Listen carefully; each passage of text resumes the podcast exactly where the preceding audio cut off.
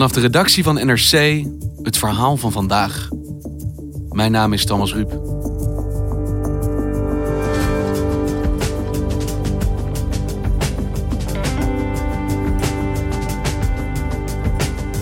Vorige week schoot de 43-jarige Tobias Raatjen 10 mensen dood in de Duitse stad Hanau.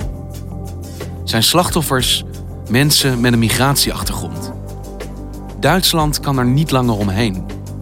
Extreemrechts geweld is geen marginaal verschijnsel. En wegkijken kan niet meer.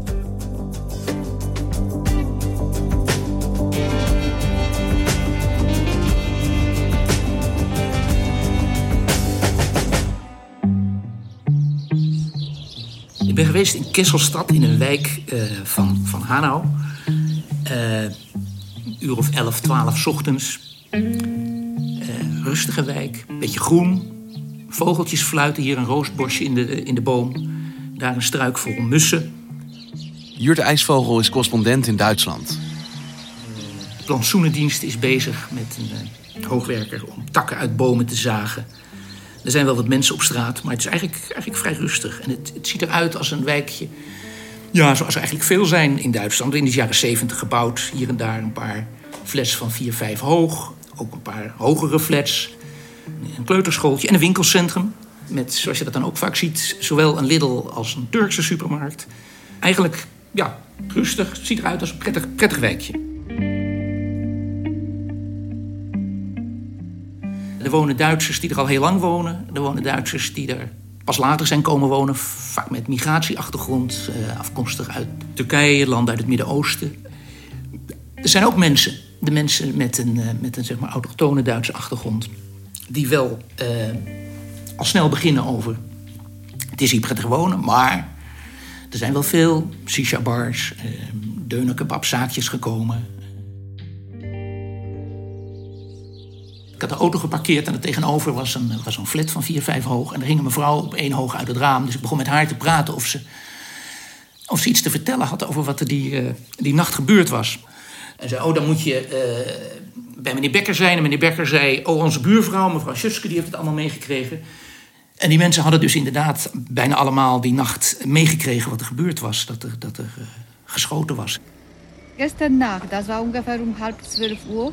Ich habe gehört, so ähm, äh, Hubschrauber andauern, andauern ja. und ich konnte nicht schlafen. Ja, dann ging ich je zag in de buurt van het winkelcentrum, daar, je zag daar rode, rode linten. was afgezet door de politie, rood-witte linten. Nou, ik stond te praten met die mensen in het trappenhuis van die flat. En die zeiden, ja kijk, hier tegenover, dat huis wat ook met rood-witte linten is afgezet. Daar woont, woonde de moordenaar.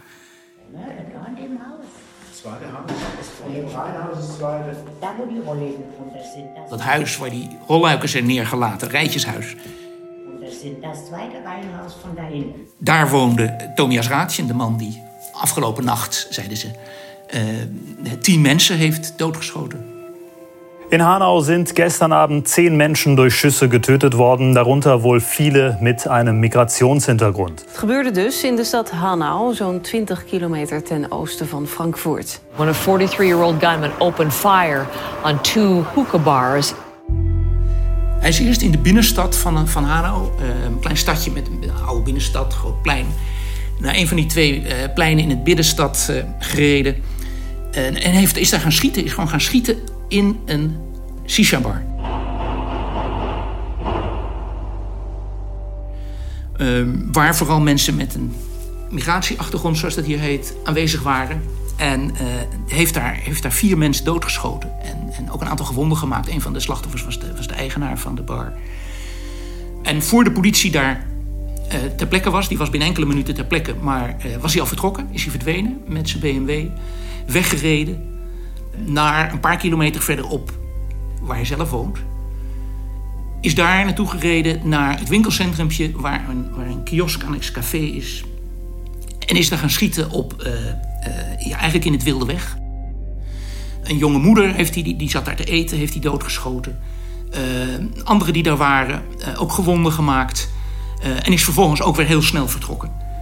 En naar we later weten, eh, is hij naar huis gegaan, daar vlakbij, echt op steenworp afstand.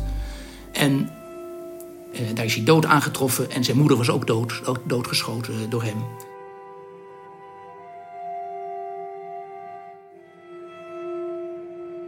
En wat is er inmiddels bekend geworden over waarom hij dit gedaan heeft? Nou ja, aan de ene kant is het nog heel vroeg om, om, echt precies te zeggen waarom hij het gedaan heeft. Maar er is genoeg materiaal om een indruk te hebben. Het meest duidelijk zie je dat in een, in een pamflet wat hij heeft nagelaten van 24 pagina's. Eh, in dat pamflet gaat het over uh, uh, ja, de, de bedreiging van het Duitse volk door mensen met een andere achtergrond, die niet alleen in Duitsland, maar ook elders in de wereld uitgeroeid moeten worden.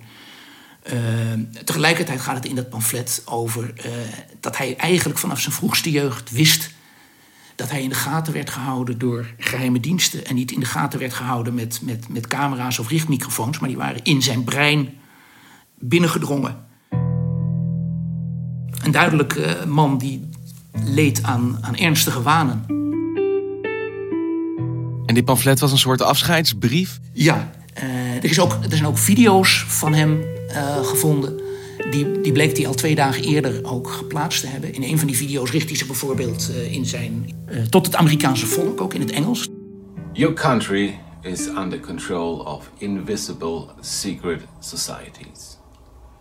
They use unknown evil methods like mind control. En uh, eindigt met de oproep dat ze, dat ze moeten gaan vechten. Fight now zijn zijn laatste woorden in die oproep. Dus het is iemand die denkt dat hij. Het was iemand die denkt dat hij uh, de taak had om de wereld te redden.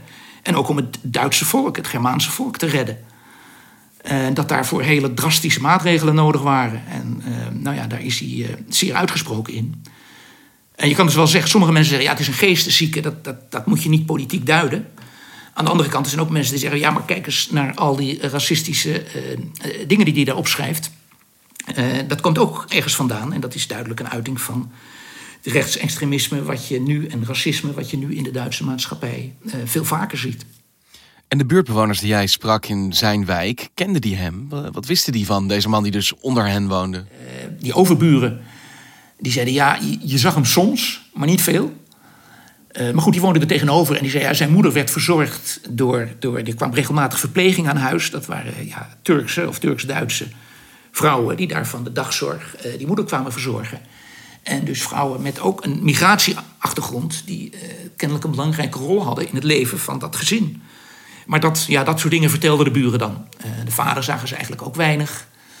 In verschillende Duitse media lees je dat uh, ja, de familie veel tegenslag heeft gehad. Niet alleen omdat de moeder ziek was, maar ook omdat de vader zijn baan zo kwijt zijn geraakt. En nou ja, de, de, financiële situatie slecht was van de familie, waardoor de vader, daar klaagt deze Tobias Raadje ook over in zijn pamflet, dat zijn vader op zijn zeventigste om rond te kunnen komen en de huur te kunnen betalen, uh, nog moest werken.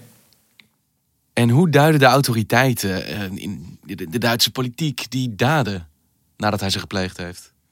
Ik zat er op de, op de bank bij een Turkse mevrouw, die, of een mevrouw van Turkse origine, die op haar vijfde naar Duitsland was gekomen. Uh, en die had natuurlijk de televisie aanstaan, een groot scherm aan de muur. En daar verscheen opeens uh, natuurlijk mevrouw Merkel op. Doch wijst derzeit vieles darauf hin, dass der Täter aus rechtsextremistischen, rassistischen Motiven gehandelt hat. Uh, en zij zei, ja, wat hier gebeurd is, heeft alle kenmerken van een racistische, extreemrechtse daad. Rassismus ist ein Gift. Der Hass ist ein Gift. Und dieses Gift existiert in unserer Gesellschaft. En dat ze zo duidelijk zulke grote woorden gebruikt, dit is een gif. En het is een gif dat in de samenleving bestaat. Zo duidelijk heb ik het nog niet gehoord.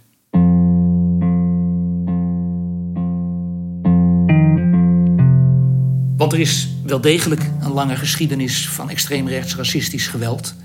En ook van de overheid die daarbij weg heeft gekeken, niet goed heeft opgelet en het heel lang heeft laten gebeuren.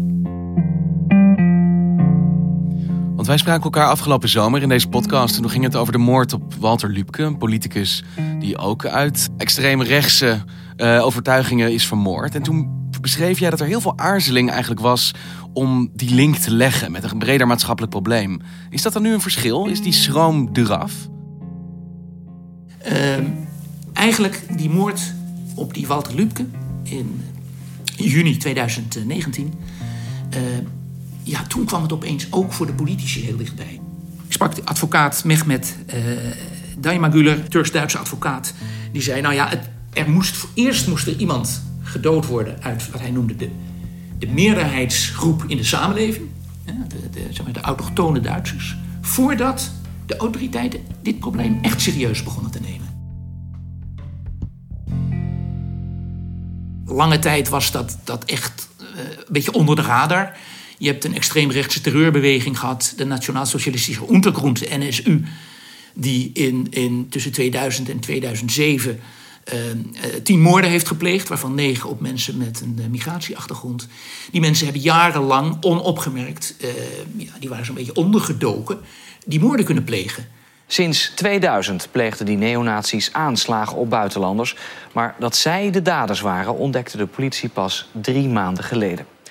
Die waren eigenlijk ja, niet midden in de samenleving. Die, die, die, die, waren, die leidden een marginaal bestaan. En van daaruit eh, pleegden ze hun daden. Wat je nu ziet, niet alleen in dit geval, die jongen, die, of die man van 43 die midden in dat wijkje woonde, die niet was ondergedoken. Net zo min als de man die enkele maanden geleden uh, geprobeerd heeft een bloedbad aan te richten in een synagoge in Halle. Die mensen waren niet ondergedoken, die waren midden in de samenleving. Dus er is een andere, het, het, het extreemrechtse, gewelddadige rechtsextremisme heeft een andere zeg maar zeggen, kwaliteit gekregen. Namelijk, het is, het is midden in de samenleving terechtgekomen. En dat maakt het natuurlijk ook extra, uh, extra beangstigend. Want dat is een nieuwe klank. Niet alleen dat dit soort moorden gepleegd worden, maar dat het niet wordt opgevat als iets aan de randen. Ja, ja, ja, ja. De minister van Binnenlandse Zaken, uh, Horst Seehofer, heeft ook gezegd: dit, dit is nu het grootste, de grootste bedreiging van onze samenleving: het extreemrechtse geweld. En dat is nogal wat, omdat natuurlijk heel lang, uh, en zeker ook van conservatieve uh, politici, gezegd is: nee, nee, het, het, islamitisch fundamentalisme is het grootste gevaar. En nou is dat gevaar ook niet geweken. Het terreur van, vanuit uh, islamitisch extreme hoek. Maar dit gevaar wordt nu eindelijk ook onderkend nadat er dus al, al ja, decennia lang uh, moorden zijn gepleegd met een extreem rechtsmotief. Dus je zegt er is nu dus een brede erkenning dat dit een maatschappelijk probleem is, dat dit speelt. Maar hoe zie je dat ook daadwerkelijk terug? Je ziet dat aan uh, wetgeving, bijvoorbeeld tegen, tegen het verspreiden van, uh, van, van haat en racistische uitingen op internet. Maar je ziet het ook aan uh, ja, bendes die worden opgerold. Alle zwölf Beschuldigten die am Freitag festgenommen wurden, sind nun in Untersuchungshaft. Er is nog een dag of tien geleden is er een groep opgerold. Twaalf mensen gearresteerd die verspreid over Duitsland wapens hadden verzameld selbstgebaute Handgranaten und eine große Zahl von Waffen gefunden worden. Bei einem anderen Beschuldigten. Uh, handgranaten, machinegeweren en uh, plannen hadden gemaakt om uh, terreuraanslagen te plegen, onder andere op moskeeën. Daaraan merk je dat het, de politie, de binnenlandse veiligheidsdiensten, nu het besef hebben dat het een echt een groot en breed gevaar is. Dus het leidt nu al wel tot beleid. Er wordt actie ondernomen. Het is ook belangrijk als signaal dat de Duitse overheid, die eigenlijk heel lang dit probleem niet goed heeft onderkend, nu actie onderneemt. Dus dat is ook een waarschuwing aan anderen die misschien op dit pad zouden kunnen gaan. Uh, dat het niet uh, onopgemerkt voorbij zal gaan aan de Duitse autoriteiten. Of het afdoende is, en hoe lang men ook werkelijk dit tot prioriteit blijft maken, dat moet natuurlijk blijken. Ja, je kan je natuurlijk afvragen hoe effectief het al is als die Tobias Raatjen zijn daden heeft kunnen plegen. Terwijl, dat vertel jij me, zijn video al twee dagen online stond. Ja, dat is, dat is natuurlijk een van de grote vragen hier. Van waarom is dat niet opgevallen? Voor een deel heeft het er waarschijnlijk mee te maken dat hij een eenling was. Het lijkt erop dat hij alleen heeft gehandeld. Dat hij een heel solitair leven leidde.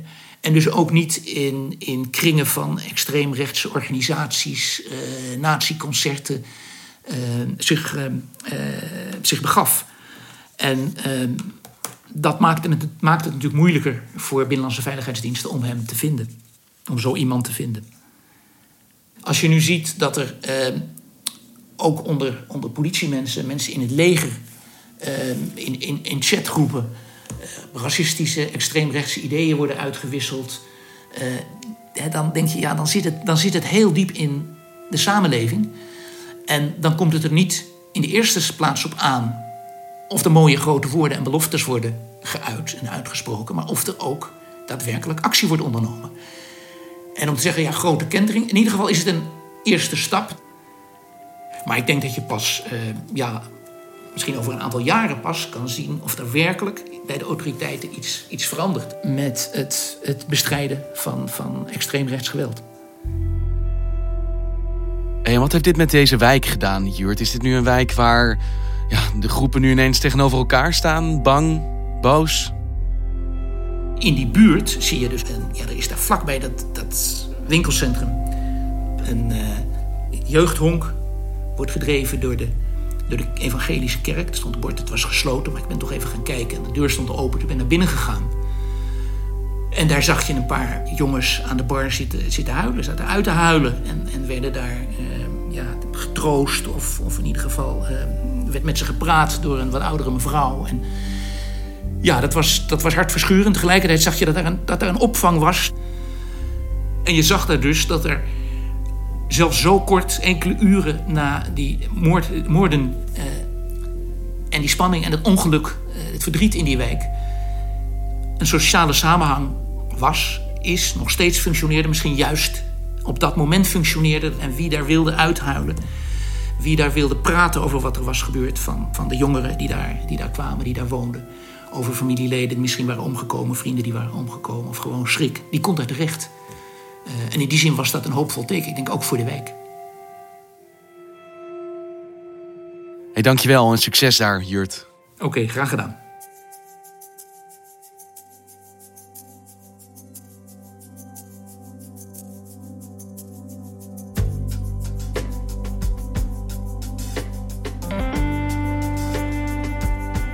Je luisterde naar vandaag, een podcast van NRC. Eén verhaal, elke dag.